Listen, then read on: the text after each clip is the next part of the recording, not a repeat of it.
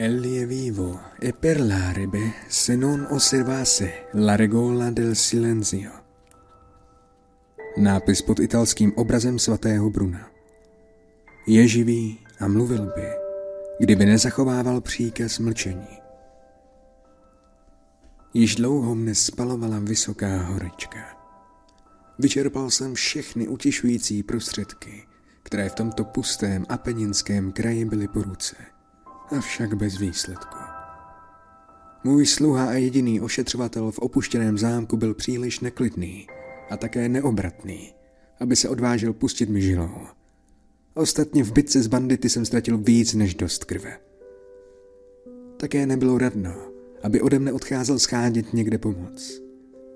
Nakonec jsem si vzpomněl na balíček opia, který ležel spolu s tabákem v pouzdru mé vodní dýmky. V Cařihradě jsem si totiž navykl kouřit s tabákem i tuto omámnou látku. Pedro mi podal pouzdro. Sáhl jsem dovnitř a našel narkotikum. Když jsem si však chtěl kousek ukrojit, zarazil jsem se. Při kouření na tom zvlášť nezáleželo, jaké množství jsem opožil. Obvykle jsem hlavičku dýmky naplnil do poloviny směsí, složenou z dvou rovných dílů opia a tabáku. Stávalo se, že jsem vykouřil celý obsah a nepocítil přitom žádný zvláštní účinek. Někdy však jsem nevykouřil ani dvě třetiny dýmky a již se dostavovaly až zarážející příznaky duševní poruchy a varovali mne, abych ustal. Jed ovšem účinkoval jen pozvolna, takže požitek byl bez jakéhokoliv nebezpečí. Teď jsem ale stál před něčím novým. Až dosud jsem opium nepolikal. Požíval jsem čas od času laudánum a morfium. A před požitím těchto narkotik bych nebyl zaváhal. Neměl jsem však tušení, jak se zachází s tímto jedem v tuhém stavu. Pedro věděl o správném dávkování právě tak málo, jako já. A tak jsem byl v nouzi odkázán na pouhý odhad. Řekl jsem si, že spolknu nejdříve jen velmi nepatrnou dávku. Jestliže nezapůsobí, budu ji opakovat. A tak budu pokračovat, dokud horečka nepoleví, dokud se nedostaví spánek, po němž tolik práhnu, a který již skoro týden neoblažil mé rozjitřené smysly.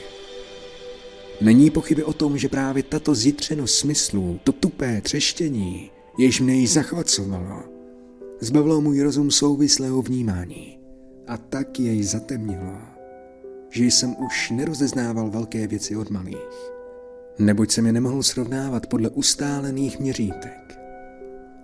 V této chvíli jsem vůbec netušil, že to, co jsem pokládal za mizivou dávku opia, mohla být právě tak dobře dávka přemrštěně veliká.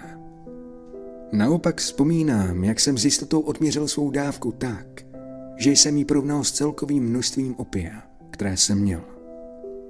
A tak dávka, kterou jsem nakonec spolkl, a spolkl jsem ji bez obav, byla zajisté jen malou částí kusu, který jsem držel v ruce. Zámek, do kterého se můj sluha odvážel vniknout násilím jen proto, že nechtěl připustit, abych s těžkým zraněním nocoval pod nebem, byl jednou z o něch navršenin ponurosti a pompy, jaké se od nepaměti chmuří v Apeninském pohoří a chmuří se právě tak ve skutečnosti, jako v románech paní Redcliffové. Bylo zřejmé, že zámek byl jen dočasně a přednedávnem opuštěn. Usídlili jsme se v jedné z menších, ne tak honosně zařízených komnat, která ležela v odlehlé věži budovy. Místnost byla bohatě vyzdobena, všechno však bylo potrhané a staromódní. Na stěnách visely čalouny – pokryté rozmanitými a rostodivnými zbraněmi a trofejemi, jakož i neobvykle velkým počtem smělých moderních obrazů v rámech s bohatými zlatými arabeskami. A tyto obrazy, jež visely nejen na hlavních stěnách pokoje, ale i v četných výklencích, které si bizarní architektura zámku nedovedla odpustit. Tyto obrazy mne patrně vlivem začínajícího delíria nesmírně zaujaly. Přikázal jsem tedy Pedrovi, aby zavřel těžké okenice. Byla už bez tak noc.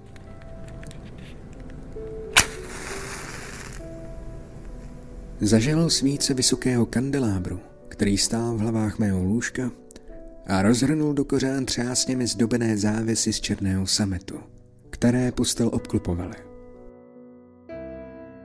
Vyslovil jsem tato přání proto, abych si mohl v případě, že neusnu, alespoň střídavě prohlížet obrazy a pročítat svazeček, který jsem nalezl na podušce a který se zabýval jejich popisem a rozborem. Dlouho, předlouho jsem četl a zbožně, obdivně se díval. Rychle a opojně prchaly hodiny a blížila se půlnoc. Když se mi pak poloha svícnu znelíbila, natáhl jsem známahou ruku, nechtěj rušit dřímajícího sluhu a přisunul svícen tak, aby jeho světla dopadala přímo na knihu. To však mělo naprosto nepředvídaný účinek. Paprsky četných svící, a bylo jich mnoho, ozářily náhle výklanek, na který jeden ze sloupů lůžka vrhal až dosud hluboký stín. Tak jsem spatřil v živém osvětlení obraz, kterého jsem si předtím nevšiml. Byla to podobizna dívenky dozrávající v ženu. Jen letmo jsem pohlédl na obraz a zavřel oči. Co mne k tomu vedlo? To mi zprvu unikalo. Ale s přivřenými víčky jsem v duchu přemítal, proč jsem vlastně zavřel oči. Byl to naléhavý poput, kterým jsem chtěl zřejmě získat čas na rozmyšlení. Chtěl jsem si ověřit, zda mne zrak neklame. Chtěl jsem sklidnit a skrotit svou fantazii. Připravit se na střízlivější a spolehlivější pohled.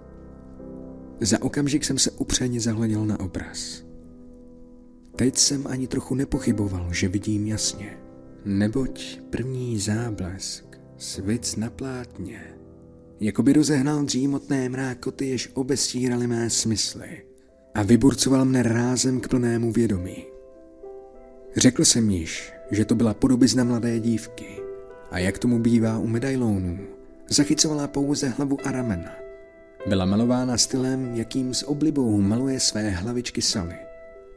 Paže, ňadra i obrysy zářících vlasů vplývaly neznatelně do nejasného a přece hlubokého stínu, který tvořil pozadí celku. Rám byl oválný, bátě zlacený, zdobaný maurským filigránem. Jako umělecké dílo nemohlo nic zbudit větší obdiv než obraz sám.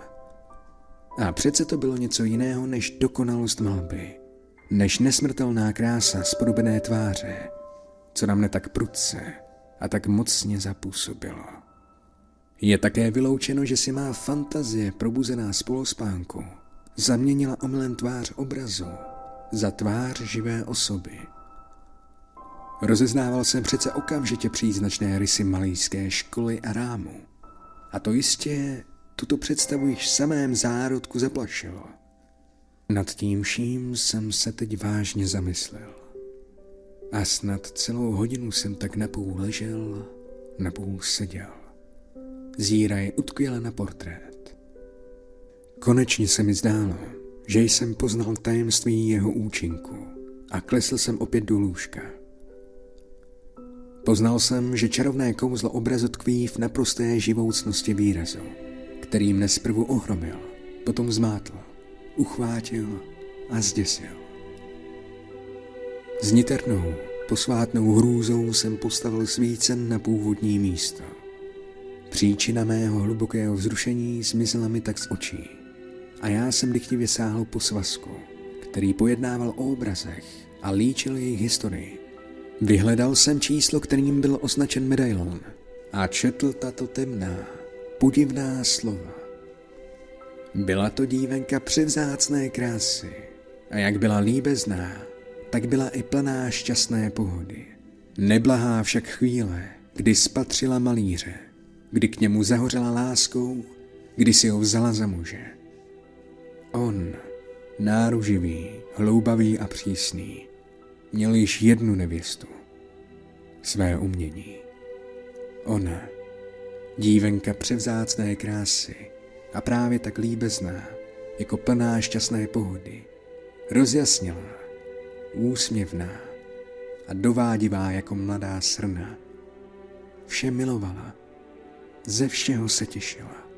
Nenáviděla pouze umění Jež bylo sokem. Děsila se pouze palety, štětce a ostatních ošklivých nástrojů, jež jí okrádali o tvář milého. A tak tato paní vyslechla jistě s hrůzou přání malíře namalovat portrét své mladé ženy.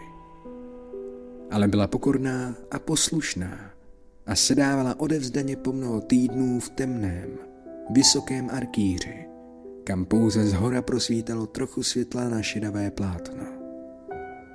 Malíř však planul pro své dílo a dlouhé hodiny a dlouhé dny na něm nepřestával pracovat.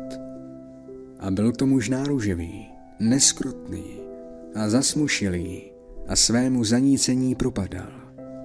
Neviděl proto, že světlo, tak děsivě ozářující osamělou věžičku, hubí zdraví i ducha jeho manželky. Všichni ji viděli chřadnout, jenom on ne. Ona si však stále usmívala a nestýskala si, neboť viděla, s jakou horoucí a spalující rozkoší se malíř, tehdy již slavný, pustil do svého díla, jak se dnem i nocí lopotí, aby vytvořil podobu té, která jej miluje, která však denně umdlévá a slábne.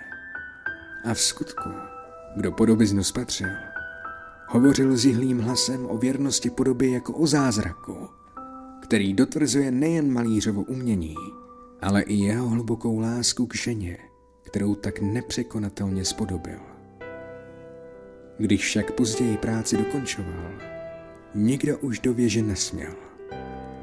Malíř byl teď již posedlý tvůrčím zápalem. Nespouštěl spát na oči, pa i na tvář své ženy jen zřídka kdy pohlédla.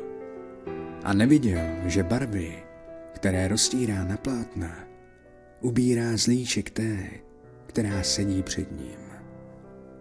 A když uplynulo mnoho týdnů, a zbývaly už jen maličkosti přičinit. Pouhý dotek štětce na rtech, pouhý stínek barvy v oku.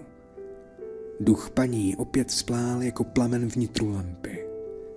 A potom se štětec dotkl rtů. Stínek zbarvil oko.